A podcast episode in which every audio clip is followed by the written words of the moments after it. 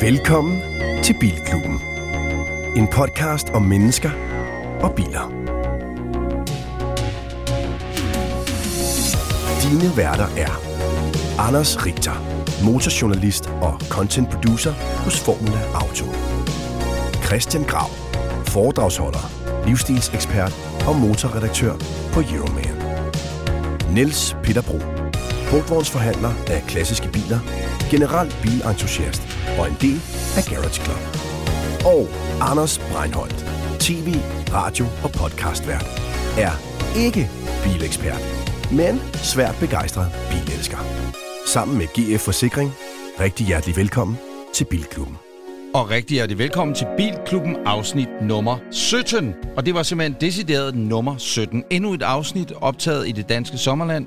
Det vil sige på Christian Gravs øh, terrasse. Tak fordi du var låne din terrasse, Christian. Altid velkommen. Ja, tak skal du have. Og øh, Anders Richter har haft bagværk med i dag. Øh, det skal ikke være nogen hemmelighed, at vi tit køber købebagværk. Og det er dig, Peter, der er så sød til det med. Men Ja. hvad er det, du har lavet i weekenden, Richter? Jeg har været på bagekursus Med hvem? med min mor. Det er sgu da sødt. Hvad hedder din mor? Annalise Annelise Richter. øh, Bjerre. Bjerre modtaget. Ja. Og øh, hvad, hvad lærte I på kurset? Altså, hvad var Jamen, bagværket øh, i... Jamen, vi lærte at bage med surdej. Ja. ja. Det kan jeg godt sige uden at grine. Ja. Det lærte vi. Og det, øh, Det kan jeg nu. Er du det stærke? Jeg har en surdej derhjemme nu, der øh, den lever. Altså, den smiler til mig. Jeg kan til gengæld så øh, fortælle dig, kære lytter, at sidder man derude og tænker, nå, alle disse snurrer, som jo er øh, det store bagværk, om det ikke er med kanel eller marcipan eller kardemomme, der har du kommet med fire Al- styks kanelsnurrer. Altså, jeg må lige sige, at jeg var nok den bedste på holdet til at snore de her kanelsnore. Hold altså, jeg, jeg, jeg kunne bare det pisse der. Ja. Ja, Hvad det hedder det? Øh, øh, øh, og vi kan sige, at sidder man derude og tænker, en, der selvfølgelig ved noget om biler, ved selvfølgelig også noget om bagværk på højt plan, så er det bare rigtigt. De smag, er det ikke rigtig smag for tryllen? Smagte virkelig, virkelig De var godt. lidt mørke jo, som du sagde. Ja, men Ja, de var de var gengæld... bløde. Det er jo øh, lidt, hvad De man var stadig bløde. De Ja, var det var nemlig karamelliseret på sådan en Ja. utrolig mumset måde. Ja, det var Ja. meget, meget dejligt. Enig. Jamen, det er godt. Øh, Således beriget. Velkommen til øh, afsnit nummer 17. Niels Peter, hvad glæder du dig allermest til i dag? Øh, jeg sidder jo og følger lidt med ved siden af på noget andet, men det kan vi komme ind på lidt senere. på Ja. Hvad glæder du dig mest til, øh, Grav? Jeg tror, jeg glæder mig lidt til det der GF-sommer øh, den her gang. Ja, Der er nogle modtaget. tips med. Ja, ikke så? Jamen, jeg glæder mig lidt til ugen, der er gået. Jamen, øh, ved du hvad? Skal vi ikke bare øh, starte med den øh, med det samme, og så sige rigtig hjertelig velkommen til øh, Bilklubben afsnit nummer 17. Dette er Bilklubben. En podcast om mennesker og biler. Og det er ikke EM i fodbold, vi sidder og ser lige nu. Hvad er det? Det, det, det, Peter, det er dig, der ser noget, ikke? Ja, jeg sidder på live feed for en øh, auktion i Paris, der startede her kl. 3 på biler. Gør du det bare for at spille smart, eller gør du det, fordi du er på jagt efter noget? Det er, jeg, altså normalt vil jeg sidde på, på vegne af en kunde og, og måske byde på nogle af de lidt dyre biler, men øh, det, det viser sig, at de sælger en stor samling, og i den samling var der også noget lidt i min kategori. Ja, tak. Øh, blandt andet en Avantime. Fordi den, jeg snakkede om sidst, den grønne Avantime, har jeg faktisk sagt nej tak til, på grund af, at den er reddet en sort læderkabine kontra den grønne farve. Jeg kunne simpelthen ikke, jeg kunne ikke leve med det. Så jeg er på jagt efter, jagt efter en ny Avantime, og det er der på den her auktion. Der er også en øh, gammel Citroën DS. Der er en øh, Lancia 832, den der Mhm. Ferrari Lancia. Og en øh, sidst, men ikke mindst, har jeg budt på en en 2CV Acadian, som er deres øh, baguette øh. Baguette. Så øh, jeg sidder og følger lidt med. Mine øh, lots er oppe om 10-12 minutter. Hvordan skal vi forholde os, når vi når til dine lots? Altså, skal vi øh, lægge alt, hvad vi har i hænderne? Stop! Stop baningen meget på, på for at bruge en terminologi, som Rigtang kan. øh, øh, eller hvad, hvad, hvad, Nej, hvad, jeg har, jo, jeg har jo, fordi vi så optager samtidig, har jeg jo sat lidt autopilot på. Så jeg har la- lagt nogle bud ind på forhånd, som jeg bare sidder og monitorerer. Om det så skulle være, hvis vi gik over, så skulle jeg jo nok til at overtage øh, styrpinden. Som Hvor man mange, siger. penge, øh, hvor mange penge har vi ude? Har, har, du siger vi, som om for gud forbyde, det skulle være mine penge, men, men hvor mange penge har du ude at svømme, Peter? Jamen ikke ud at svømme endnu, øh, men, øh, men det er, jeg vil sige, det er realistiske priser for de her biler. Og hvad med salær? Ja, det jeg, kommer for, jeg forstår overhovedet ikke, hvad de siger på fransk og noget, og jeg har bare tjekket ja til en masse, masse ting og kørt, så jeg ved det faktisk ikke. Men er det ikke typisk sådan 10-12 procent? Jo, mellem 5 og 10 til 12 procent, ikke? Ja. Og, og Plus fire nyhedsbrev til i 10 døgnet til 12. fra nu af. 20. Der kan finde ud af, hvordan der er man afmelder på blevet, fransk. øh, Jeg vil sige, der er lige gået en... øh, Det, der er op lige nu, mens vi snakker, det er en øh, 7, 1947 MG TC. Må vi, må vi lige høre? Øh, kan du se den op? Jamen, nu siger de ikke så meget. Jo, jo. Der, der er ikke meget træk i sådan en Zenit GT1. Defmil, Zenit Defmil, Ja, det ved det- jeg simpelthen ikke, hvad er. Vi er næsten på 20.000 i år. Ja. Jeg vil sige, det, det går da lidt Men det jeg øh, følger lidt videre. Jeg havde jo haft, i den her uge har jeg jo... Må jeg starte ugen, der gik? Nej, Er ikke du lige i gang? Du er faktisk i gang, men vi Nej, kan lige, vi nej, kan det- lige hoppe over øh, til, til graven. her. Hvordan er din uge været? Den har været, altså jeg kommer ligesom mere og mere nede på jorden efter mit, øh, mit rit gennem øh, Jylland i Suzuki Jimny. Uh, jeg har kørt i, jeg har faktisk været i Jylland igen. Den Ja. her gang i en BMW 545e, altså en plug-in hybrid. Det var altså en øh, skøn, skøn, skøn, skøn bil. Den har 394 hestekræfter. 109 af dem er elektriske. Uh, og den, den er, altså nu kørte jeg jo lige øh, M5'eren, som jeg synes var ret, hvad skal man sige, GT-agtig. Og jeg synes, den her, øh, hvis det er det, man vil have, hvis man vil have noget komfort og noget trækkraft og sådan noget, så får man faktisk en super fed pakke i den der 545e. E. Det er så også, vil jeg sige, en øh, relativt øh, langsom eldel. Altså eldelen er ret symbolsk. Den kører 55 km på en opladning, og så kommer vi til hagen ved det, og det er så en have ved mange af de her plug-in hybrider det er, at den lader kun på én fase, så det vil sige, at den lader med 3,7 øh, kW, hvilket vil sige, at selvom den har et lille batteri på cirka 12 kW, så kommer det til at tage altså, 3-4 timer at lade op. Det fede vil jo være, hvis man nu hvis I boede i Aarhus og arbejdede i Aalborg, så kunne man køre ind til Aalborg, og så kunne man lade op, øh, gå en lille Ja, tur, et eller andet bum, ja, ja, ja, hvad man nu laver, og så kunne man efter en time eller anden, så er det nok ikke arbejde, øh, køre hjem igen, og så var der strøm på til at køre tilbage, og det, det kan den ikke rigtig. Der gik ikke lang tid, øh, før den gik over i, skal man sige, benzindrift. Men fed bil, super fed bil. Og har den M-Sport, eller M-pakke, eller, øh, fordi det er jo øh, personligt godt kan lide, når man kører de der øh, BMW'er, ikke? Altså, M-pakkerne er super flotte, øh, eksteriørmæssigt, men interiørmæssigt. Og ja, jeg er blevet gammel og tyk. Så er de der sportssæder, især 60-serien, er fucking smalle, mand. Mm. Øh, når den hedder, hvad hedder den anden? Hedder den, der- Elegance, eller hvad er det, de hedder? Jeg kigger på. Er jeg det ikke sådan noget luxury Den der line? M4, jeg kørte for nylig, den havde jo, Ja. den havde jo øh, kulfibersæder. Og de var altså, de var meget ukomfortable. Det er min hund, der det går er amok. hunden Pirlo, der nu går amok, øh, fordi du bor op ad en skov, hvor hunde må løbe frit, men vi lader ham... Altså, man skulle tage Pirlos øh, advarsler for gode varer, så var der cirka hjemmerøveri 20 gange om dagen på min matrikel. Nå, men, øh, men det er, fordi de der tykke BMW-sæder, dem sidder man eddermame godt i. Altså, når jeg snakker tykke, øh, både Ja. brede og sådan noget, det er... Mm. Man, kan man, man- man sidder godt i den her. Den har ikke sådan nogle deciderede hardcore sports Nej. M-sæder. Den var i det hele taget ikke så M'et. Den var mere GT'et. Ja. Rigtig lækker bil. Modtaget. Rigtig. Ja, øh, ugen der er gået, jamen jeg har fået sat et kryds på den der liste over heltebiler, jeg har øh, kørt i mit øh, billiv. Og øh, det var, fordi jeg skulle lave noget video øh, ude hos Formula med en øh, Ferrari Testarossa. Ja. Og så havde jeg jo lige lånt øh, sådan en sort bandit der i en 3-4 timer. Og så tænkte jeg, at, øh, at det ville være fedt at lave noget video nede i Kødbyen, fordi det er jo sådan lidt hipsteragtigt at køre Testarossa. Ja. Og det var sådan en ret dårlig idé at køre ind igennem København øh, midt på dagen. Øh, sådan en ret varm dag. Stod folk og sort- kastede affald altså- efter dig, eller hvad tænkte sådan... Nej, øh, altså folk var super søde. De synes jo, at man var sådan kongen af hipsterville der, men, øh, men, men aircondition-anlægget på Nå, en øh. Testarossa fra midt-80'erne, ikke? Blandet med, at den er sort udenpå, blandet med en stor V12'er lige oppe i nakken. Det var ikke sådan den bedste køretur. Jeg forstår. Jeg forstår. Men jeg synes, det var en sindssygt fed bil, og det var fedt at prøve en Testarossa. Jeg har aldrig prøvet en før.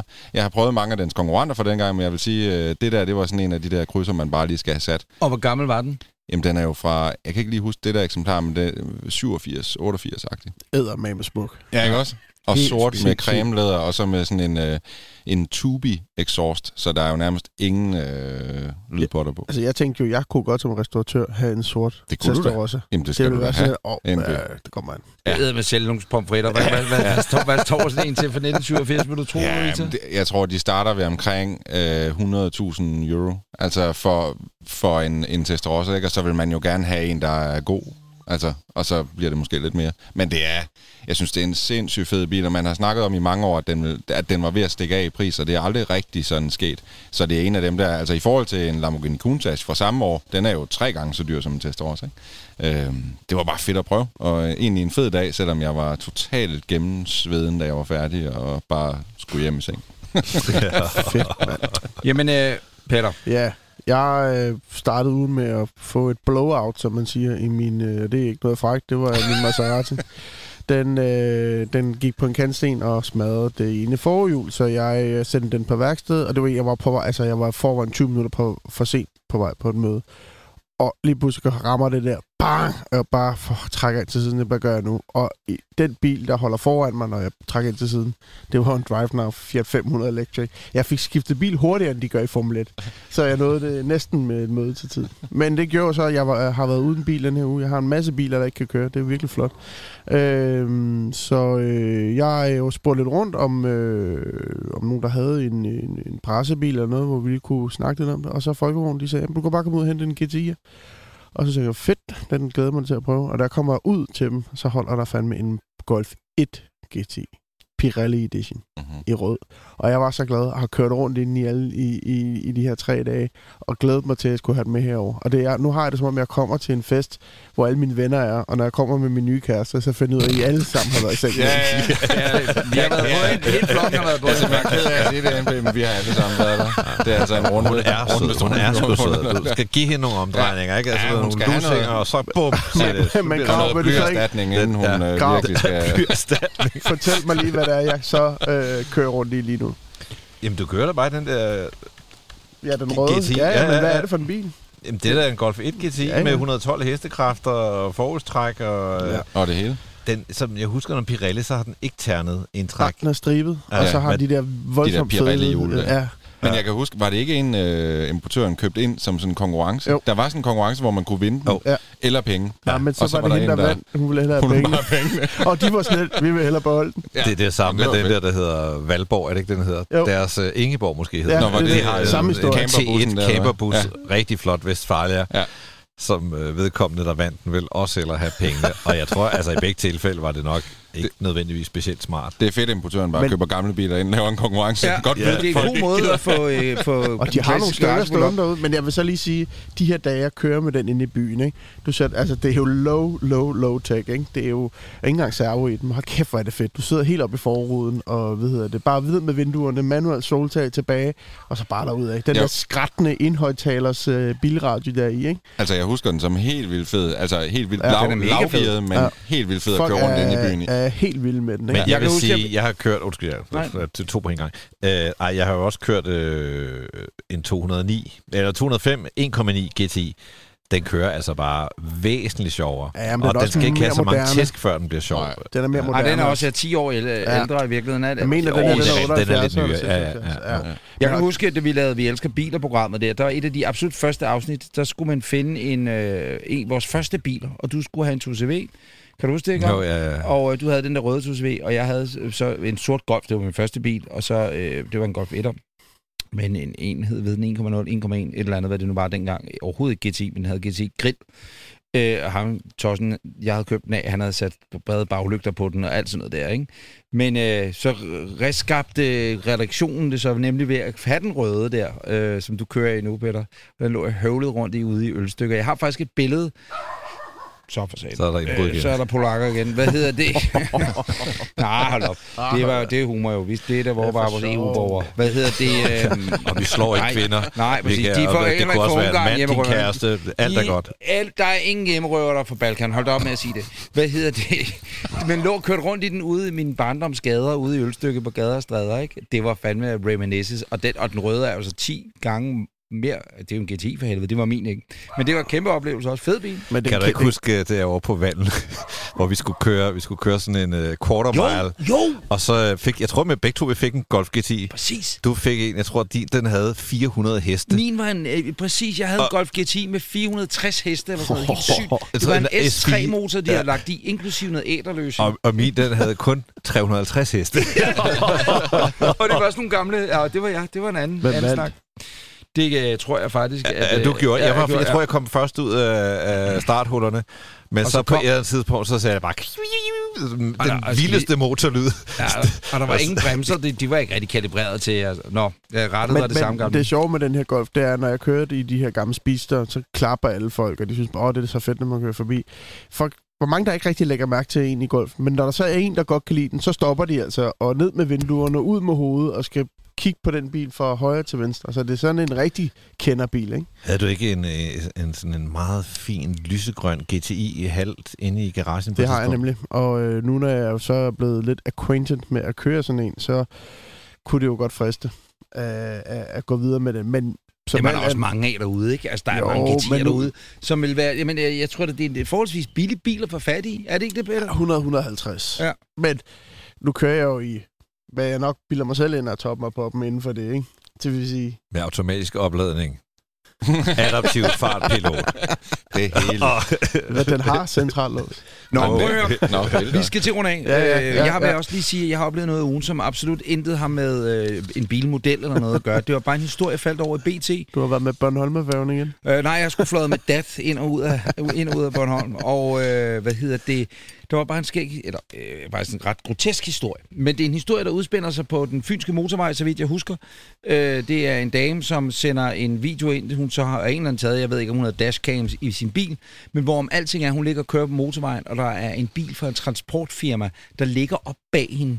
Pludselig, øh, og de er på motorvejen, i tæt trafik, pludselig bremser den ned, kører noget, der svarer til 50 km i timen, og pludselig brager bilen op nærmest, er lige ved at ramme hende bagfra, og så bliver den nødt til at trække ind i nødsporet, og bremser hårdt op, og så trækker den så ud igen, uden at altså, tage, tage, tænke over, at der er andre trafikanter på vejen. Godt så. BT ringer naturligvis, øh, de har snakket med en så, så chokeret chauffør, som er en ung kvinde, og nu kommer til det besvendte i historien, fordi BT øh, ringer naturligvis til Brink Transport, som er øh, transportfirmaet, hvor denne chauffør jo er, eller kører, ja, vognen er fra Brink Transport. ikke? Brink eller Brink? B-R-I-N-K, så, Så ved det man det, ikke man Brink? skulle- Nej, Brink. Nej, det er Brink. Brink Transport, som BT har været i kontakt med, fortæller, at det ingenlunde drejer sig om en uopmærksom chauffør. For det var jo det, man tænker, har manden fået ildebefindende? Øh, hvad fanden sker der? Er det noget frygteligt? De har ikke vel stille op til interview, men har sendt et skriftligt svar. Er I klar? Anders Brink, der er partner i firmaet, forklarer, at chaufføren normalt ikke kører i denne bil. Citat. Han har ikke styr på fartpiloten og kommer til at trykke på speederen ved en fejl, da han skulle trykke på bremsen. Det er selvfølgelig rigtig beklageligt, og heldigt, at der ikke skete nogen ulykke. Det kunne have gået virkelig galt, skriver han. Øh, Så har BT så skrevet, at de godt vil øh, høre om, om man burde være chauffør, når man øh, bytter om på speeder og bremse, øh, når man egentlig kører som transportchauffør. Det har de så ikke ønsket at svare på. Så øh, det var bare en lille øh, historie, hvor man nok skulle sige, hvis når du går fra den ene Fiat Ducato til den anden, og du ikke har mulighed, altså, og du tænker, du er over i en ny bil, så tænker jeg ikke, at dit egentlig primære erhverv skal være at være transportchauffør. Det var en lille historie, jeg havde taget med. til Tak for det. I var vilde med den, kan jeg mærke. Mm. Jeg kunne ikke være mere ligeglad, men okay. Nej, det var sjovt. Det var en god historie. Nej, jeg vil faktisk ej. sige, at jeg tør faktisk heller ikke helt aktivere farpiloten i min Maserati slash Fiat Ducato. Fordi jeg ved heller ikke, om den... øh, Jeg stoler ikke helt på, at den ikke slår fra igen. Jeg forstår. Nå, nu er det sgu blevet tid til.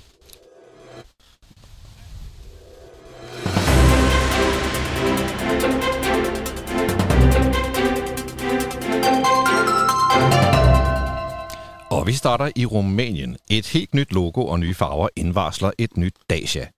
Det nye design understreger mærkets fokus på autenticitet, simpelhed og robusthed. Da Dennis Levo, general manager hos Dacia, i begyndelsen af januar afslørede den kommende C-segment bil fra Dacia, kaldet Bigster, opkaldt efter Guess What, var det samtidig startskuddet på øh, et nyt kapitel Stod i det Dacias det stod simpelthen historie. Ej, det var en lille personlig Ja, ja, ja, kommentar. Ikke alene er mærket nu en helt selvstændig forretningsenhed, det er også et mærke, der er i gang med at redefinere sig selv. Ja. Og den mest synlige måde at gøre det på er ved at lancere nyt logo og nye farver. Væk er den blå, og de runde bogstaver ind er kommet grå og grøn, og logoet er nu kantet og robust. Dacia er stadig tro mod den oprindelige idé om value for money og pålidelige biler uden så mange dekedarer. Men nye værdier som robust, breaking vil jeg sige, øh, enkelt og autentisk er kommet til. Mm. Less is med andre ord more, når man taler Dacia. Dennis Levo fortsætter. Mærket definerer det essentielle for Gas Sartre. det er et mærke, der både er tilgængeligt rent prismæssigt og samtidig attraktivt. Dacias placering i markedet er lige så unik som den dag, vi startede, og det vil vokse i det kommende år. Stuntman Lasse Spang Olsen har allerede testet det nye logo ved blandt andet at smide det ud for rundtårn og Stop, fedtdyrke stop, med stop. logoet. Står Ja. det? Det, det? det er noget, du fandt på. Det var noget, jeg selv Jeg, fandt på. en, så, Ja, så er der nogen i reklameafdelingen, der skulle dø i helvede. Det var selvfølgelig satire omkring Lasse Bang Olsen, det er klart. Ja. Han er meget, meget stærk. Men hvad synes vi om logoet? Altså, Ja, men man altså, kan jo gå jeg- ind på vores øh, Instagram eller på vores Facebook, og så kan man se Dacias nye logo. Dacia er jo en af de mest populære biler i Danmark. Jeg tog- Dacia, Dacia, eller hvad fanden man nu kalder Jeg, det. jeg tog den egentlig med, fordi jeg tænker priser. lidt, er det fordi Peugeot nu har lavet et logo, der ligner Dacia, og så springer Dacia straks videre og siger, whoop, follow us. Øh, og hvis du lige scroller en gang videre, der står Dacia med noget ulæselig skrift, men hele tanken er at koble D'et og C'et sammen, så man får sådan en mærkelig grafisk figur. Hvis nogen kender det øh, aggregatet en stemmegaffel, Ja, så kunne det godt ligne en stemmegaffel. Jeg har noget andet, det godt kunne lide. Kan I huske DeLorean? Ja. Jeg har Ja. lige fundet logoet frem fra DeLorean. Ja, Er der nogen fra Dacia, der... um, Okay, hallo. Hvis vi lige sletter, Men- sletter bukserne. Og, og, og hvis man samtidig så kan huske Danish Music Award 2016-logoet, så, så er det meget der samme. er det ikke... Jeg ved, om det er den samme robusthed, som kendetegnede DeLorean, DeLorean. som øh, nu er at finde i Dacia. Er det ikke DC Classics, det der? Det kunne det også være. Det Jeg har også lyst til at sige en- lille smule Rivian. Øh, den der kommende elbil. kan ikke huske deres fonden, det er mere øh, fonden på Google Mhm. Rivian, kan man sidde Ja, og det er Google. Rivian. Øh, der er noget font, men det er nok bare, fordi det er meget kantet. Men øh, Jeg tror, de har været ude og hente lidt inspiration rundt omkring, må man sige. nævner øh, pressemeddelelsen noget om, at, om det så også betyder, at bilerne bliver bedre Øh, altså, der kommer nogle nye værdier. Autenticitet, det er noget af det helt nye. i Rumænien. det er også også ramt. Det er Nej, jeg synes altså, robusthed, det er da nyt. Men man kan sige jo... Øh, Jeg tror, alle Dacia-ejere vil skrive under på, at det, det, det, det måtte de gerne have haft, dengang de købte deres. Men jeg har haft fornøjelsen af at lave jobs for den danske automobilbranche mange gange, øh, og der hvert år, øh, eks, mange, 5-6 år i træk, der har Dacia, Dacia vundet prisen blandt øh, værkstederne blandt andet, som Mm. noget af den bedste importør, og, altså, og kunderne, er altså det, det, øh, Det er det værksted med højst omsætning. ja, det er præcis. ja, det er præcis. Det er derfor, de godt kan lide. Nå, men det er godt, øh, Richter, du har også nyhed med? Jamen, jeg har også en nyhed med. Øh, Jeg havde egentlig forberedt bare lige at ville læse den op, så jeg tænker bare lige at læse den op som om, at det er en rigtig nyhed. Men det Vil du er have faktisk... en jingle? Skal vi have en jingle så? Ja, det kan Så det godt. lidt federe, okay? Så trykker vi på den igen. Vil jeg bare lige sige øh, til lytterne, det er ikke fordi nyhedsindslaget vil slutte Nej. nu. Det starter bare Nej, på nej. ny. Men vi starter bare. Det er bare, hvis man sad og tænkte, nå, så er de færdige med nyhederne. Overhovedet ikke.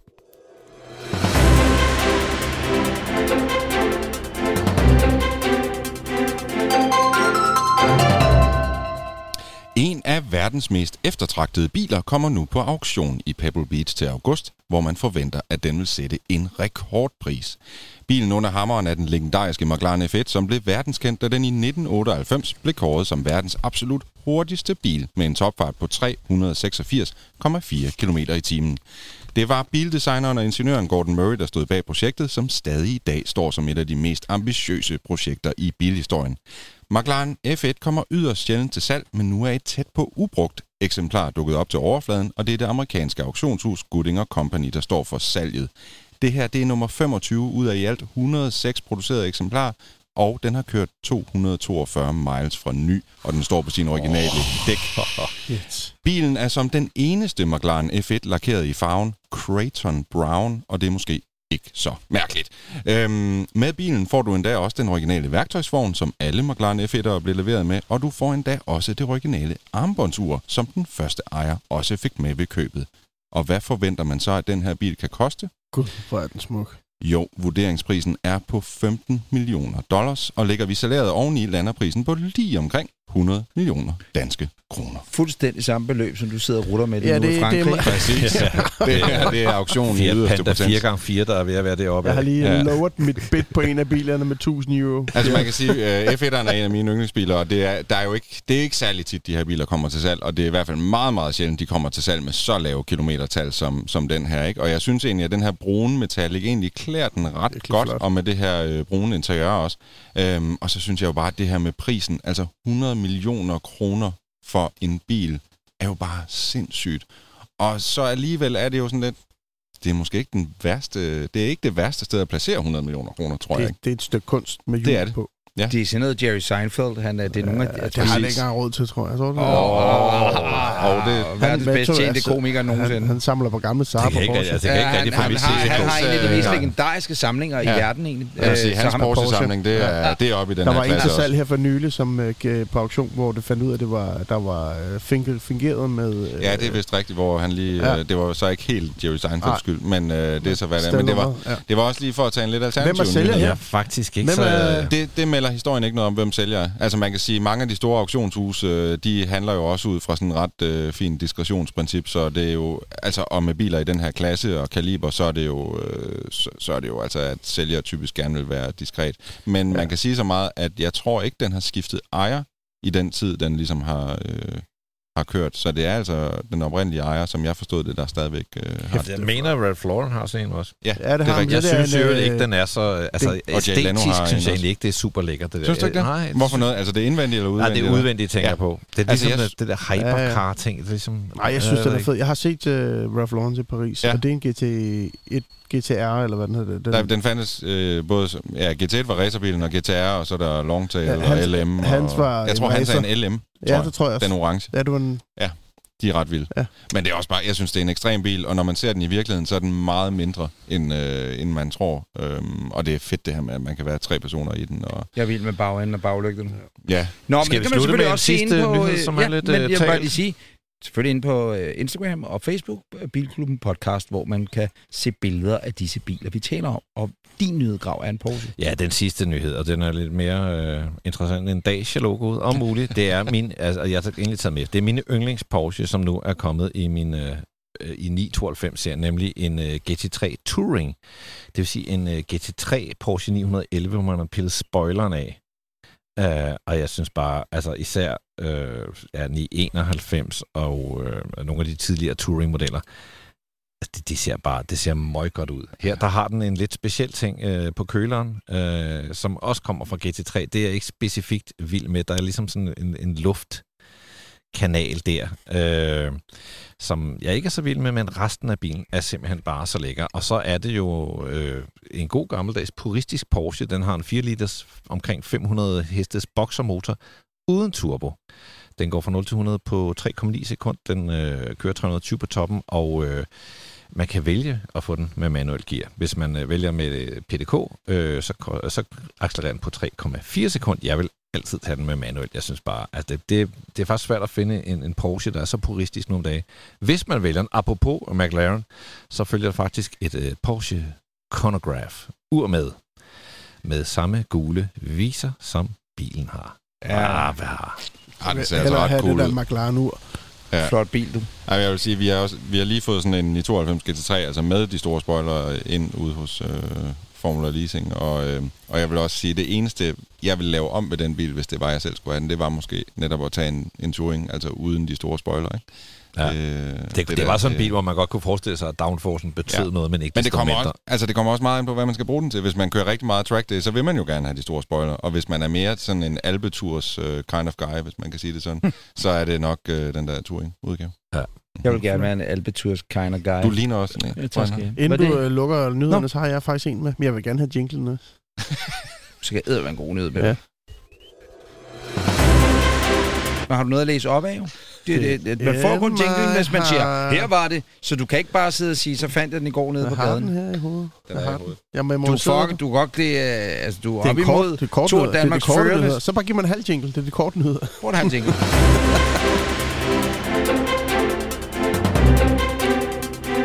Og i de internationale bilnyheder. Øh, I sidste uge læste jeg en artikel omkring David Beckham. Han har investeret øh, et øh, stort øh, sum penge i et britisk firma, som øh, lever af at lave elektriske skraldbiler. Men det her firma har så øh, lavet en underafdeling, og det her, jeg synes, det bliver spændende, hvor de øh, restaurerer og øh, omdanner britiske biler til EV vehicle, altså EV, elektrisk, fuld elektriske biler. Det vil sige, lige nu har de på programmet øh, Range Rover 1 Classic, den helt gamle, øh, Bentley'er, de store, øh, hvad kan man sige, de her Flying Spur, øh, jeg, jeg kender ikke helt modellerne, de laver Jaguar'erne, øh, og øh, det de gør, jamen det er, at de, tager- de finder de gamle modeller, skralder dem, bygger dem op for ny med elekt- elektrisk indmad.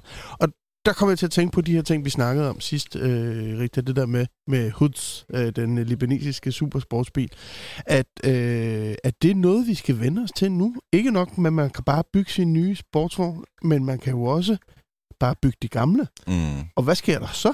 Altså, det er jo sådan en tendens i klassikerverdenen, verdenen, at øh, man er begyndt på det her med at sætte øh, elmotorer og batterier i de klassiske biler. Jeg, jeg, jeg ved stadig ikke rigtig, hvad jeg skal synes om det. Jamen, jeg er helt, jeg, jeg er sådan øh, lidt... altså. Øh, altså, du ved, de klassiske biler er jo nogle, man hiver ud på en søndag, og på et år, så kører man måske, lad os sige, 1000 km i sådan en. Så alene den energi, og det kræver at bygge batterier ind, og alt det her, det, altså, det står jo ikke mål med det resultat, du kommer ud Det med. er dumt, Det var ikke? ligesom, Altså, tage sådan en DB4. Altså, jeg kunne forstå, hvis det var et eller andet, der fandtes meget af, og, så, Ja. og så kunne man lave den Jeg kan faktisk godt lidt forstå... elektrisk, men det der med en DB4, og der er også den der E-Type, Ja. øh, som også er lavet om, ikke? Men, de, men den her for eksempel, det er nu er det bare, her altså- en, øh, en, en, ligesom, ikke en, som dronningen har, lidt Nej, nej. nyere. Øh, og det er jo en limousine. Ja. Vil, vil Jo. der være noget i at, at blive kørt rundt i London i en elektrisk, øh, Altså- klassisk... Altså, jeg kan øh, bedre se det i forhold til mange af de der øh, camper og sådan noget, du selv hiver hjem, altså sådan noget til to hvor man kan sige, jamen motoren har måske, den er lidt ja, er underdimensioneret fakt, til det er bilen, faktisk ikke? det svage på. hvor man kan sige, at den har brug for noget mere moment, og du kører ikke så langt alligevel i den. Så der kunne jeg egentlig godt se, at du kunne bygge batterier ind, og der er jo masser af plads at bygge batterierne ind i. Men jeg vil godt nok sige, at jeg har det altså lidt stramt med at kigge på en gammel Bentley, og den lige pludselig har fået udskiftet sin uh, straight 8 med Men- en uh, elmotor. Men Mercedes gør det jo i dag med, at du kan tage en Pagode, og så øh, skralder de den og sætter en ny SL-motor i, og ny teknologi, øh, så det er en... Ja, så du får sådan en resto-moddet Ja. ja, med, med en ny øh, teknologi. V8 eller Ja, række 6, eller hvad du nu vil. Det kan jeg bedre forstå. Ja. Altså det der med, at du gerne vil bruge din klassiker noget mere, og bruge den til hverdag og sådan noget. Det kan jeg, det kan jeg måske bedre forstå, end, end det her. Men Ja. det er ikke for at være lyseslukker på Det et er ellers synd for nogle øh, fine originale biler, ja. som ikke skader klimaet ret meget, fordi de ikke kører ret meget. Ja. Yeah. Men det var min nyhed omkring Lunas.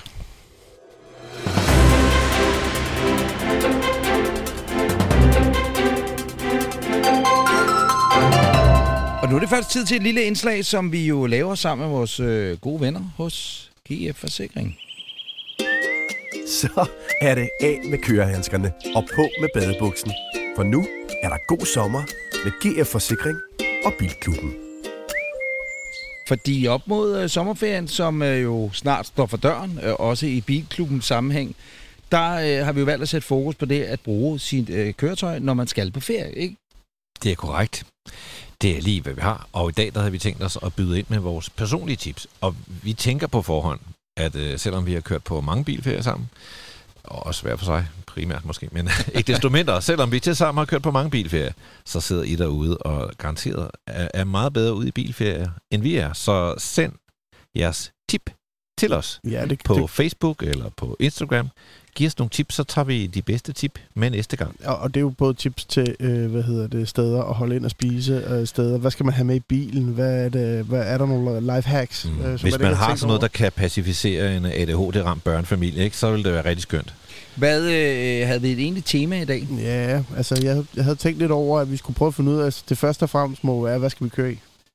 Uh, vi spurgte vores lytter her uh, på de sociale medier i ugen, hvad det perfekte ferie, bilferiebil er, og, og vi er jo nødt til at, ligesom at tage højde for uh, realismen her, så vi, vi tog udgangspunkt i din familie på fire og en hund, og uh, hvad hedder det, kodeordene var økonomi og, og komfort og kom godt frem, ikke? Fordi alle kan jo sige, at det var fandme fedt at køre en Ferrari, men det vil det jo ikke. Det vil ikke være fedt at køre herfra til Italien. Altså skal der være plads til hunden, eller hvad? Hunden kan mixes ind, vil Okay, jeg sige. okay. Men, øh, men øh, og der, jeg kan jo så melde ind, hvad vores lytter sagde til sidst, når I er kommet med jeres. Jeg synes egentlig, det er meget sjovt lige at komme med et bud her. Hvad, hvis I skulle køre her. Jeg skal jo for eksempel om en måned, skal jeg køre herfra og til øh, Rom, og rundt i Italien og tilbage igen. Og vi er faktisk fire. Fire voksne. gælder det om. Ja. Jeg vil, I kan låne min Volvo V90. Skulle lige til at sige, jeg, Jeg vil, øh, jeg vil tage min Volvo. Øh, den er nok på Bornholm, men altså, vi kan da finde ud af et eller andet. Men, men seriøst, jeg vil tage min egen bil. Er det, Øh, kan der være bagage til fire mand og det hele? kæmpe bagagerum, det kan der sagtens. Og hvis du har behov for noget ekstra, så kan du øh, køre ned i bileksperten, så kan du lege en øh, til taget. Den, det, det er fordi, jeg selv har den, og, og den er jeg sindssygt glad for. Øh, øh, Den er så til salg, hvis man har lyst til det. Men øh, nej, nej hvis, det vil jeg gøre. Eller også, øh, min, min drømme SUV er jo en X, X5'er. Altså den nye X5, BMW X5'er. Øh, men den har jeg ikke, så det er der, et urealismen lidt kommer ind. Så, så, Ja, men det og hvis jeg havde være- en, en Passat stationcar, så tror jeg også, jeg vil sige, at det skulle være den i det helt lavpraktiske. Fordi det vil også det lejen egentlig er fint om at sige, hvis man er glad for sin Mondeo derhjemme, og man synes, der er plads til hele familien, så tager I fucking Mondeoen, ikke? Men, men, men, men lejen er også, at du må godt vælge noget andet, end det, der er inden for din reach. Ja, jeg, så vil jeg sige BMW X5. Jeg vil vælge din Volvo. Den er uden for min reach. V90 Cross Country. Mm. Vi kan, jeg kan sgu da lege den ud. Gud, jeg vil Ja, det. Ja, nå. Det er meget smart. Altså, jeg mangler en bil til Italien, så hvis mindre der er nogle lytter her, der, vil lege deres uh, feriebil ud, så kunne jeg da godt være Jamen, interesseret. du skal da være velkommen. NB er klar til at Hvad lege siger den. du? Jamen, jeg- Oslo? Porsche 944 til 289.000 Og kørt. der kan være øh, to halve børn Halve og hunde. ikke rigtig en hund. Nej, jeg har forberedt både en fornuftig og en uh, ufornuftig bil. Og den fornuftige, nej, den er heller ikke så fornuftig måske, men Mercedes E-klasse stationcar. Er det en fornuftig bil? Ja. Hvorfor Ja, det er en fornuftig bil? Det er det. Jeg synes, det er, det er en af de mest sådan... Øh, altså på sådan nogle ture der, sådan noget med København og Rom, det er en af de mest komfortable og mest retningsstabile og ja. sådan hurtigste. Altså ikke, den er jo ikke hurtig, men den kan holde en høj hastighed i mange timer ad gang. Og hvad er den ufornuftige? Jamen, brugt for AFF. Det er bare ikke til familien. Hvor der, er der, hvor der, skal der er fire hunden sæder. være? Hvor skal hunden være? Jamen, så er der en tagboks på. Kai, børn, vi skal lige til Thailand, så får I opereret benene af, og så... Nej, men jeg tror bare, jeg har altid tænkt sådan, hvis man, altså sådan noget med en fire-personers superbil, Ja. det kunne jeg bare godt tænke. Ja. Men det er lidt stramt at køre rundt ned i Toskana i sådan en. Ved du hvad, jeg tror, italienerne vil blive ret glade, når ja. De ser dig Med køre rundt med, med en hund op på taget. Ja, det tror jeg faktisk, de vil blive ret glade for at se dig inde. Jeg vil øh, afsløre mit valg, og det er også det samme som lytternes, faktisk. Eller et flertal af lytterne. øh, og det er en øh, Volkswagen Multivan. Eller California. Men jeg tror ikke, Californien er så behagelig at sidde bag i. Nej, jeg vil sige, øh, det, det er den 100% ikke. Men der, en, øh, øh, Nej, bagsædet er ikke så Nej, godt. det er det men en, en syv-personers øh, multivan. Må jeg, sige, må jeg lige komme med en indskydelse? Jeg vil sige, at den der Mercedes Marco Polo, Ja. altså som camper, har et bedre bagsæde. Ja. Det er bare lige top 10. men faktisk måske er V-klasse syv-personers. Mm. Måske det optimale. Altså som bus. Ja, men de laver jo de der, øh, hvor der er to flystole foran, mm. to flystole i midten, og så er der et bagsæde. Det vil sige, at du kan klappe flystolene ned og sidde på bagsædet med fødderne oppe, eller dreje dem rundt. Så en havde vi engang til Frankrig. Kan Ja, vi, nu når vi er i gang. Det er mange år siden, vi kørte til Val d'Isère i den. Tur og tur. Øh, Playstation 1 må det have været nærmest toeren eller sådan noget. Nej, i en øh, V-klasse. Altså Ja. Vito, det var- hed bare Vito dengang. Ikke? Men der var der øh, fire enkeltstående flysæder bag i. Øh, og så var der skærme i loftet, og så sad vi ellers og spillede Playstation. Øh, og vi var kun fire, der kørte i den, så der sad to bag i, og så to foran. Og der havde vi ligesom aftalen om, hvilket jeg synes er et godt tip også at sige. Jeg ved godt, det er, det er, det, det smager behag, ikke? Men når man kører sydpå, og det er mig, der kører, så kan jeg godt lide, at den ved siden af er vågen. Ja, ja. Øh, altså, man altid har en kammerat ved Team. siden af. Ja, præcis, Team. ikke? Ja. Og dem bag, Han styrer de må sten, ja præcis, de må sove, de må helt lortet Ja. og alt det der. Man bliver, Ja, helt men foran, og der er især i snittet, altså øh, multivan V-klasse, hvad de nu hedder, at der er der jo lige den der plads. Man kan godt sidde op foran og snakke, uden Mm. de andre bliver generet. De kan jo sidde og se en film bagved. Det er ikke, det, det er ikke et dumt tip. Og øh, sådan en jeg, vi gjorde, jeg gjorde det her i Frankrig, hvor vi også var fire sidste år, og, og der lejede det sådan en V-klasse. Og det var fedt at køre fra sted til sted, for du lagde bare tingene ind bag i. Der var ikke noget med Tetris, og nu skal jeg fucking Nej. helt lort til at passe.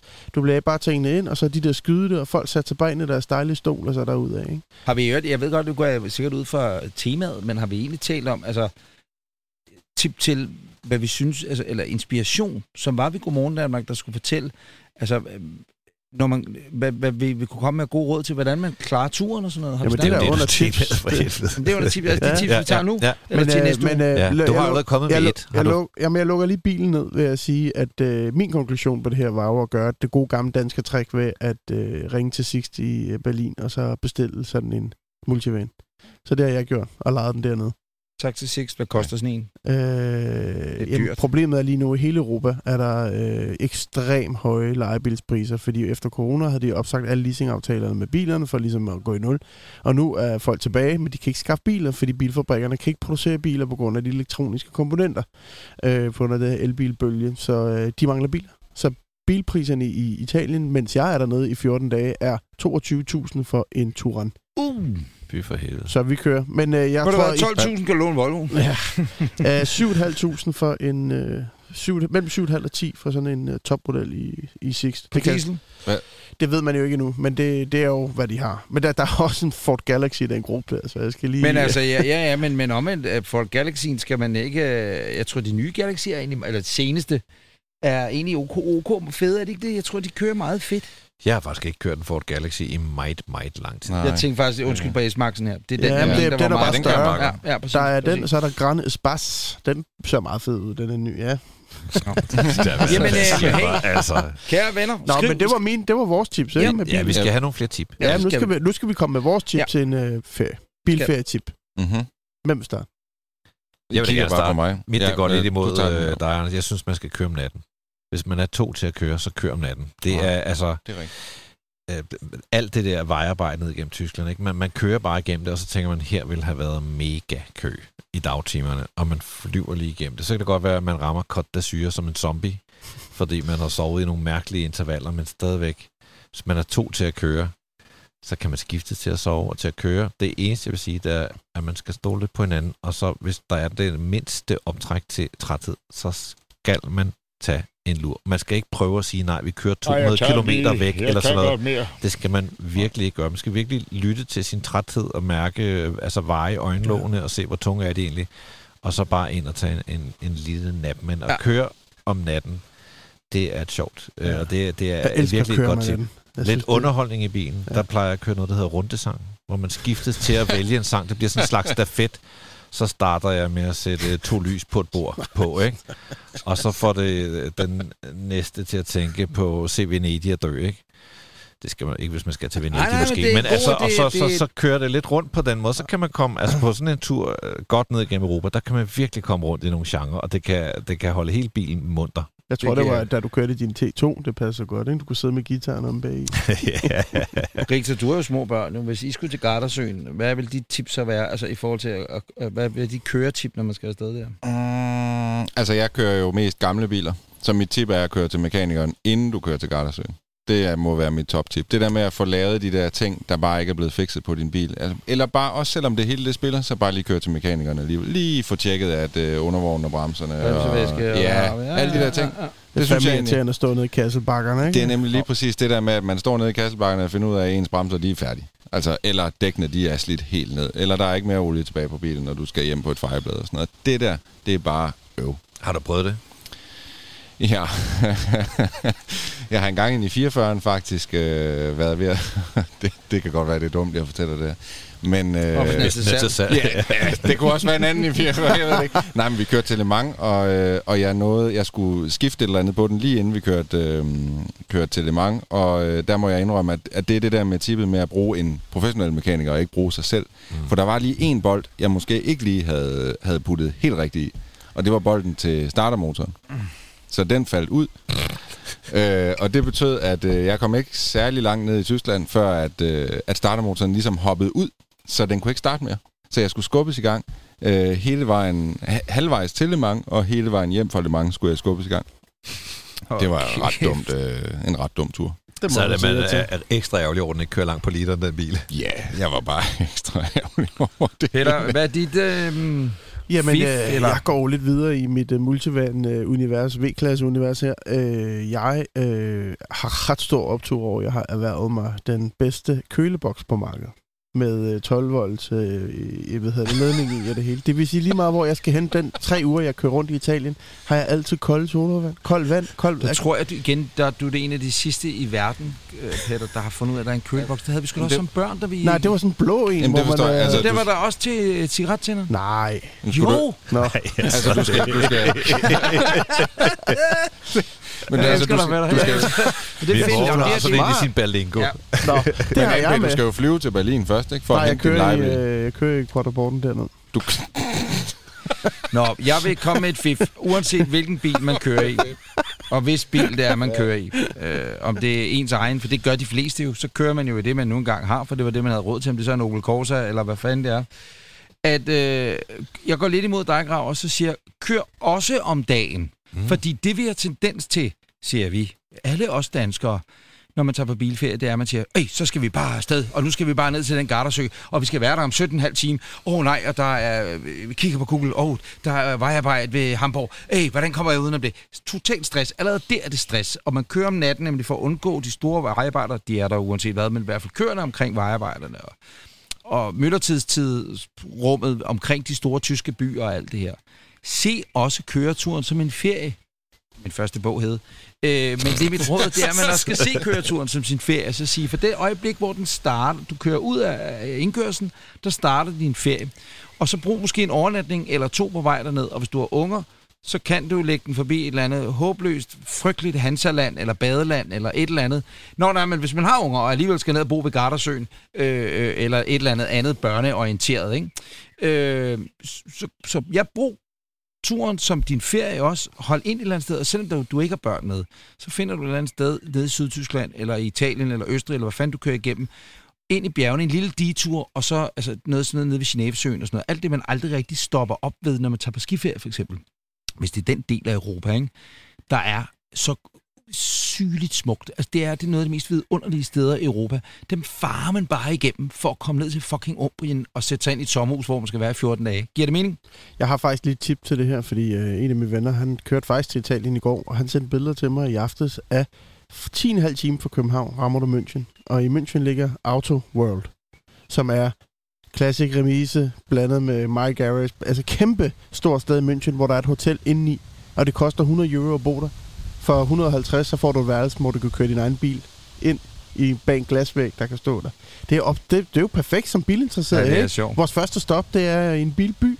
Hvor var det det der folkevognsnød, vi var på? Hvor sengen var ligesom Herbie. California. Er det auto, autostart, eller hvad Ja, det det er? var, det kan Og du det det ved håbløse sted. hotel? Ej, Nå, men, ej, det har jeg godt der, skal, Ingolstadt. der skal man ikke køre ind. Det er det det er det var det mest... dumt. Ja, kæft, det er dumt. Nå, prøv at høre, øh, det var sgu tip for denne gang. Tip os og gør det inde på vores øh, Instagram eller øh, på vores øh, Facebook. Og så øh, vil vi gerne høre dine ferietip. Og det kan jo, som du kan høre her, være hulter til bulter i alle mulige retninger. Alle sammen er vi interesseret i, og så smider vi dem op på gforsikring.dk slash bilklubben øh, øh, og samler til tors derinde. Det var god sommer med GF Forsikring og Bilklubben. Vi har et kvarter.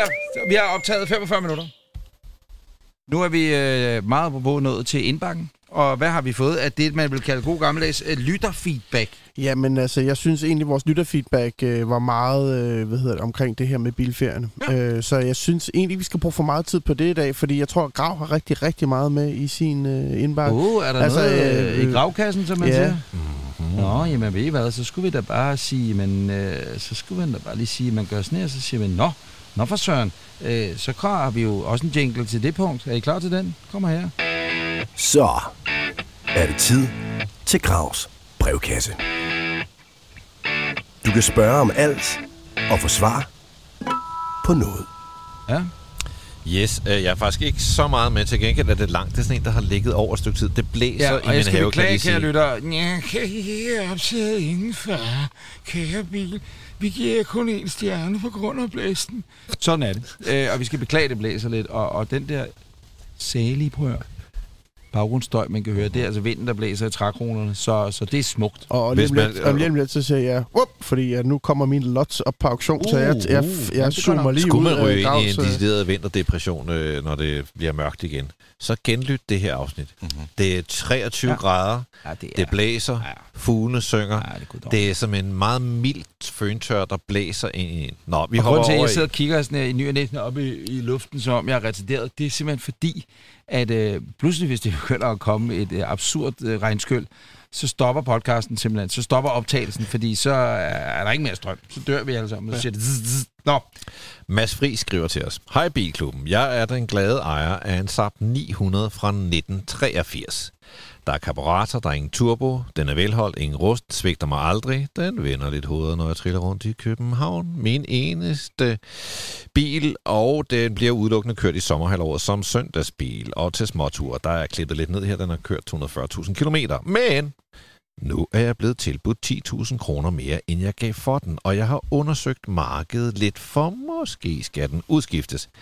Min nye kærlighed er først og fremmest faldet på en meget fin BMW E21 3-serie fra 1982 med 140.000 km på klokken. Jeg kan sige, det er den første BMW, der hed 3-serie. Kom øh, lige omkring 80. Meget, meget fine germanske klassiske linjer med fire øh, runde forlygter og to streger som baglygter. Nå, men den har vores ven Mads Friis altså kigget på. Øh, han kan godt lide gamle BMW'er. Dog er der lidt startende rust i de bagerste skærmkasser, så vidt han kan vurdere, men han synes, det er patina. Den koster 99.900 kroner til salg hos en numerolog i øvrigt. Så var der også... Hov, hov, hov. Ja, hov, hov. jeg repeterer. Ja, så er der også en Porsche.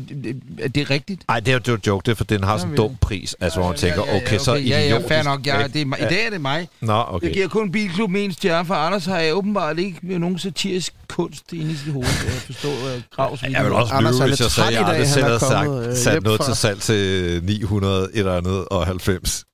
Nå, så er der en Porsche, som også lokker. En 924 fra 1977. Den har kun kørt 55.000. Jeg har følelsen af, at det kunne blive mit livs eneste mulighed for at komme til at eje en Porsche. Der kommer alt muligt om forbehold for den her Porsche-model, og det ene og andet, den er åben, det kan jeg godt lide. Men den har nogle forfærdelige fælge. De originale følger med.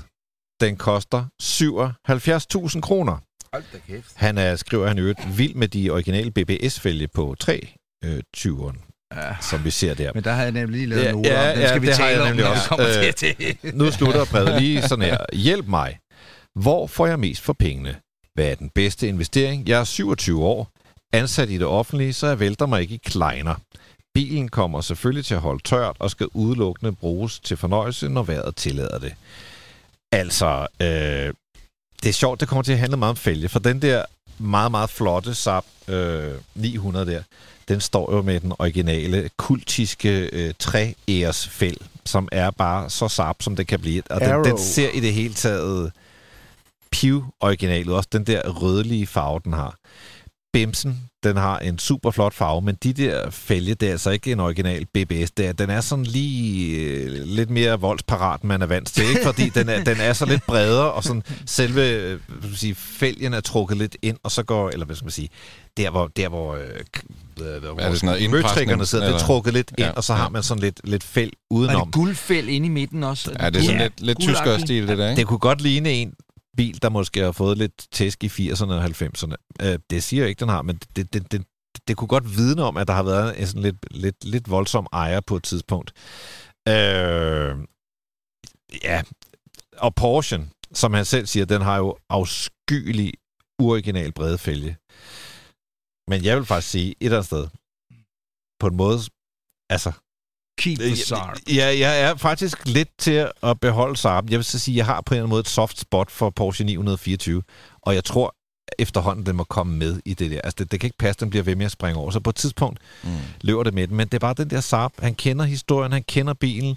Den er så fin, så fin. Øh, Nu siger jeg, må jeg, spørge, må jeg spørge noget livsstilseksperten noget yes, om noget? ør. Øh, fordi det er jo tre, altså identitetsmæssigt er det jo tre vidt forskellige biler. Ja. Øh, hvor man kan sige Saben, Der har vi alt noget det- dyrlæge anno 1980, ikke?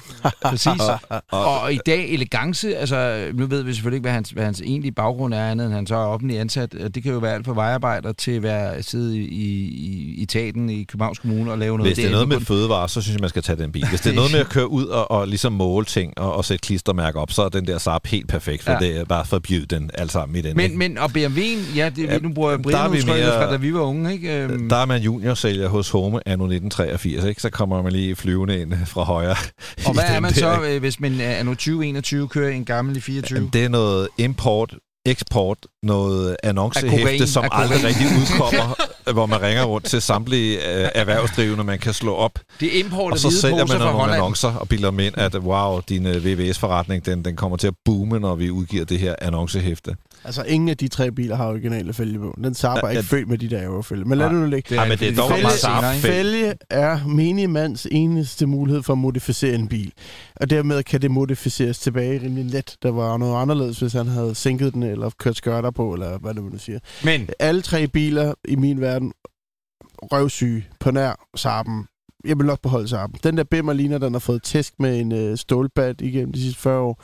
Og den der Porsche der ser bare lige... Og hvis den først har haft nogle fælge på der, den der Porsche der, ikke? så har der været en, der ikke har haft respekt for dens øh, originalitet. Så den bil, den står heller ikke, som den skal. Behold den Saab. det er go- godt, øh, godt sagt, Peter. Ej, ja. Og Rigtig. Mm, jeg synes, den er lidt svær, fordi øh, lige Saben der... Altså, jeg, jeg er med på, at den ser super flot ud og sådan noget, men, men en standard Saab 900 for den gang, det er jo ikke sådan den store sådan køre... Altså, oplevelse i den forstand, synes jeg ikke. Og jeg synes, det fedeste lige ved den bil, det er jo faktisk fælgene. Ja, som ikke er original. Ja, som så ikke er original. Men jeg vil sige, altså, fordi Om han, det er jo dog en Saab-fælge. Ja, jeg synes godt, ja, ja, ja, kan Jamen, bære jeg, jeg, jeg er med Ja, på den ja. af, men altså, han spurgte også lidt ind til sådan investeringstingen i det, ikke? Ja. Gjorde han ikke det? Jo. Jo, jo. Og der vil jeg sige, Saben tror jeg, altså du ved, du skal, nok holde, din, du skal nok holde dine penge hjemme, Ja, ja, ja. ja. men det er heller ikke noget, der bliver vildere mm. end det. Jeg vil sige, øh, det der er med 3-serien er, at, at den du virkelig gerne vil samle på, det er den, der hedder 323, og det her, det er en 320. Så den er sådan lige under, så, så ja. Det kan godt være, at den kommer til at stige en lille smule, men det er nok sådan mere eller mindre steady. Og som den største Porsche-ekspert af gamle 24'eren Porsche. til gengæld. Hold Så. nu op, mand. Der skal du lige holde fast på uh, hat og briller. Det der, det er money in the bank. Er det Jo. det? Mener du det? Ej, men det er er vist 75.000, men, men altså, Jeg vil, jeg vil sige det sådan her. 75.000 for en Porsche 924, hvis den ellers er i god stand. Det er jo... Altså, De fair originale fælge følger med, ikke? Jeg tænker, hvis man smider det originale fælge på, så er det lige Ja. pludselig bare sådan øh, en clean bil at se på. Men jeg vil give uh, Niels Peter ret, og det var også det, jeg fældede BMW'en på. Ja. Det er, når- når, der er sådan nogle Palermo-fælge på, der, Præcis. så tænker jeg bare, hvem fanden er der har haft Men den der er bil? et eller andet altså, med den i 24, der er lidt spøjst. Det er ikke fordi, et, det er fælgene, det andet, det er den der streamer ned langs siden, som ikke er original, og så har den US øh, bagkofanger. Og så det der mange i 24 ejere, de siger altid, at den har gået 56.000. Men det er fordi, at kilometertælleren har kun fem cifre. Ja. Det vil sige, du, du ved, den kan jo have gået mange 100, den er rundet. Den kan jo have gået 256.000 eller et eller andet. Så jeg, vil- jeg vil nok... Åh, jeg vil nok også beholde Saben. Men ikke for investeringens skyld, bare fordi, at det nok er den bedste bil af de tre. Og hvad siger vores øh, investeringsekspert, Ja. øh, brugvognskondensøren, Ja. over dem alle sammen? Jeg øh, havde sgu også beholdt Saben, vil jeg sige. Og det er kun fordi, ud fra de billeder, jeg ligesom kan se, så ser den bare ud som der er velholdt, og det lyder som om, han er glad for den. Og det billede, som man kan se inde på vores øh, Somi også, som, som, hvad hedder han, øh, Kenneth? Øh, Mads, Mads, han har sendt, det er, at øh, det billede, han har også skrevet en stille bøn om bedre vejr fra parkeringskælder, hvor den så holder i et ret flot Ja, lys, flot. faktisk, og ser godt rigtig der. flot ud, som du siger, flot farve. Alt er originalt, øh, bortset fra, at fælgen måske ikke hører til den årgang, men, men det, det er bare...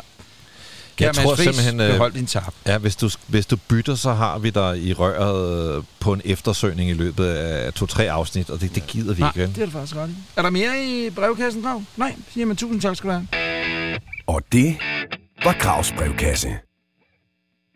Du kunne have spurgt om alt, og måske fik du svar på noget. Nå, allerede? Ja. Yeah. Anders Richters helt store, infernalske og imponerende bilquiz.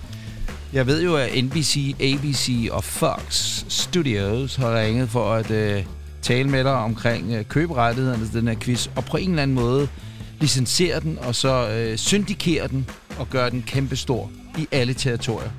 Det er rigtigt. Men Der du har, siger nej. der har været lidt snak. Men du Men siger jeg har, ikke, jeg, har ikke, jeg har ikke givet dem et klart svar. Kan jeg komme væk? Den Ja. er, Det er Bilklubbens quiz. Kan jeg komme væk, siger Anders Richter.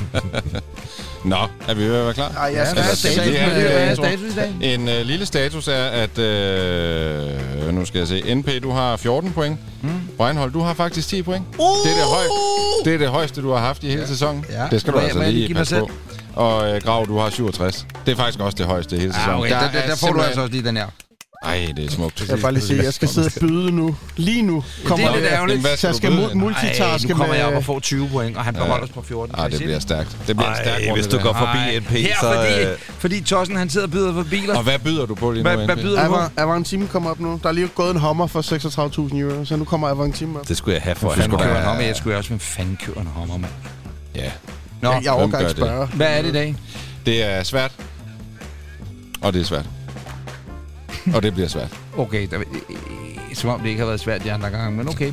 For nye lytter kan vi sige, at der er jo otte ledetråde. Det er der. Og vi har cirka et minuts tid, medmindre vi bare giver op, så går vi bare videre til næste ledetråd. Og vi har overordnet set på de fleste af dem været over ledetråd nummer 5, før der rigtig er blevet kastet store mm. svar. Men så er det det. Der var vist en undtagelse. Vi glæder os. Ja, der var i den grad en Der er undtagelse. en her rundt om bordet, der har lavet en Men prøv at vi kaster os ud det i er det. Skal vi gøre det? Yes. Da bilen blev præsenteret som idé, fik fabrikken 1400 forudbestillinger på modellen. Så kan man bare høre sådan ja. fransk snak i baggrunden. Og, og Peter sidder og kigger ned i sin til Ja. fremtagende telefon. Han fatter intet som Er helst. det der en sker. Volkswagen ID3? Det er forkert. Skal vi have næste ledetråd? Mhm. 66 point. Nu skal NP altså også lige høre efter. Den deler sidespejl med Citroën CX.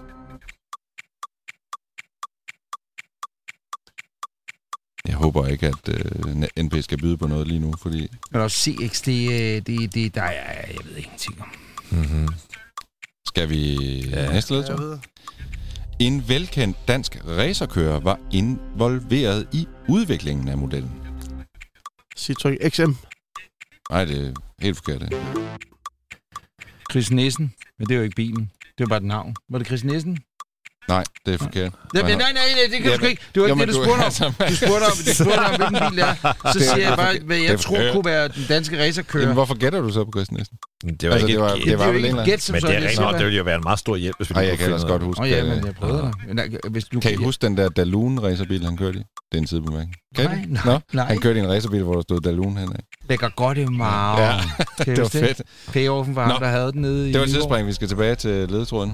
Ledetråd nummer 3. Prototypen var udstyret med en V12-motor. Ui. Der er en fugl, der er fuld af gæt. Altså, Ja. ja. Hvis du kunne solsortsk, så ville den måske give os svaret nu. Det ved vi jo ikke. Sidder man ude og kan snakke med solsorte, så Ja. kom svaret der. Vi er ved ledetråd nummer 4. Skal vi lige tage femmeren? Jeg tror sgu, jeg har fået... Jeg forstår ikke helt, hvad de siger. Du kommer til at købe hvad? En Avantime? Nej, nej, der bød... f- Har du købt? Så bøder vi. Vi. Har du budt? NP. Jeg har budt 4.800 euro for en Avantime. Det var da ikke meget, var det Nej, det? det er under halv pris af den anden. Jamen, så byder der noget mere.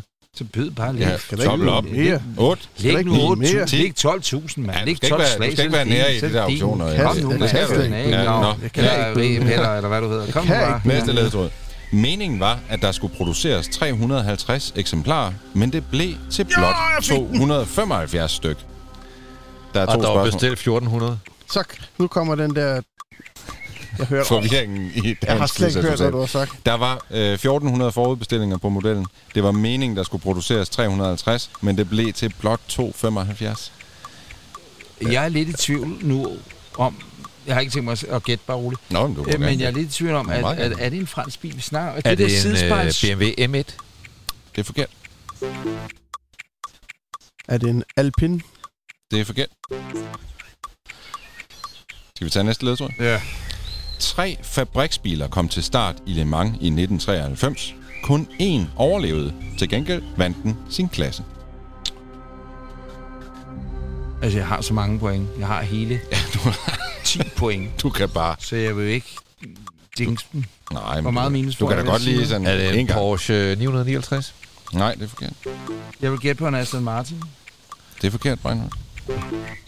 Det var heller ikke et, et særligt stærkt gæt i forhold til, at det er jo ikke et, et, et mærke. Det er jo hjalp en mig model. meget, da jeg tog Rolls Royce sidst, vil jeg sige. Ja, ja. Ja. Skal, vi tage, skal vi lige tage næste? Ja. Produktionsbilen delte motor med en MG Metro. Kan I huske MG Metro? Åh, En helt lille. Ja. ja, lille Ja. polo-agtig. Øh, Det er Altså, ikke vi den der lige- Jaguar, vi- vi... John Nielsen kørte i Le Mans i. Hvad? XJR. XJS, øh, hvad hedder den? X, X, øh, øh, den er, øh, den er, øh, stop.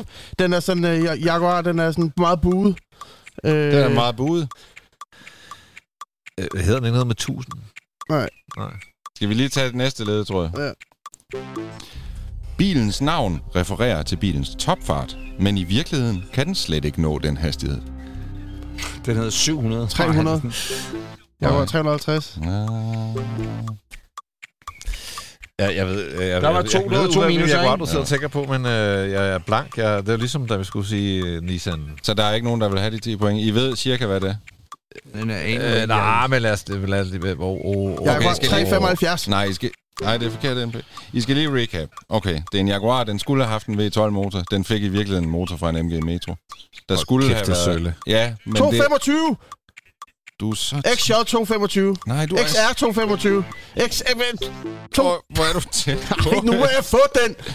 Ja, det var tre, tre var fejlskud. tre, ikke? Tre fejlskud her. Tre Nej, fejlskud. nej, nej. Jo, jo, Du jo, du, skal, du sagde tre titler jo. Du skal lige, Det du skal lige tænke... Jeg tror, du skal skal bare- Lige, har sidste ja, du skal lige lidt længere ned. Så siger jeg øh, du- Og du kan tage den nu. Ja, det Brænder, kunne jeg du godt. kan tage den nu. to, 22.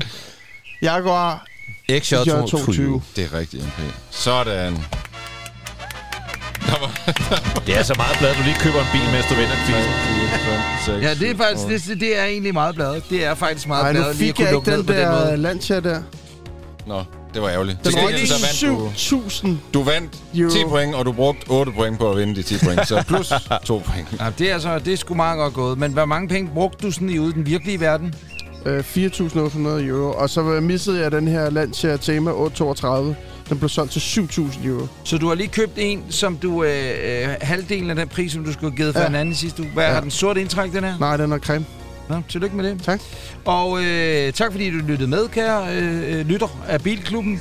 Afsnit nummer 18 er tilbage igen i næste uge. Husk nu lige at skrive til os øh, med tip til bilferien, til sommerferien øh, i din automobil. Gør det inde på Bilklubben Podcast og Bil, øh, Bilklubben Podcast på Instagram og på, på Facebook. Skal vi ikke bare sige, at det var en absurd fornøjelse som altid? Tak for i dag. Og Ja, næste det. gang, så ser vi, om vi er tilbage i studiet. Og Hvis øh, næste bliver gang er det sæsonafslutning. Øh, Ja, det, så, kunne vi- det, ja, det er da sæsonafslutning Ja. næste gang. så Det er øh, det. er der sommerferie bagefter det. Vi skal Så på skal bilferie. Anders Richter bage kage, mand. Kæft, hvor skal der bages. Tusind tak, fordi du lyttede til Bilklubben. Har du spørgsmål eller gode råd til vores podcast, så find os på Facebook eller Instagram under navnet Bilklubben Podcast. Musik, jingler og speak af Thijs Andersen.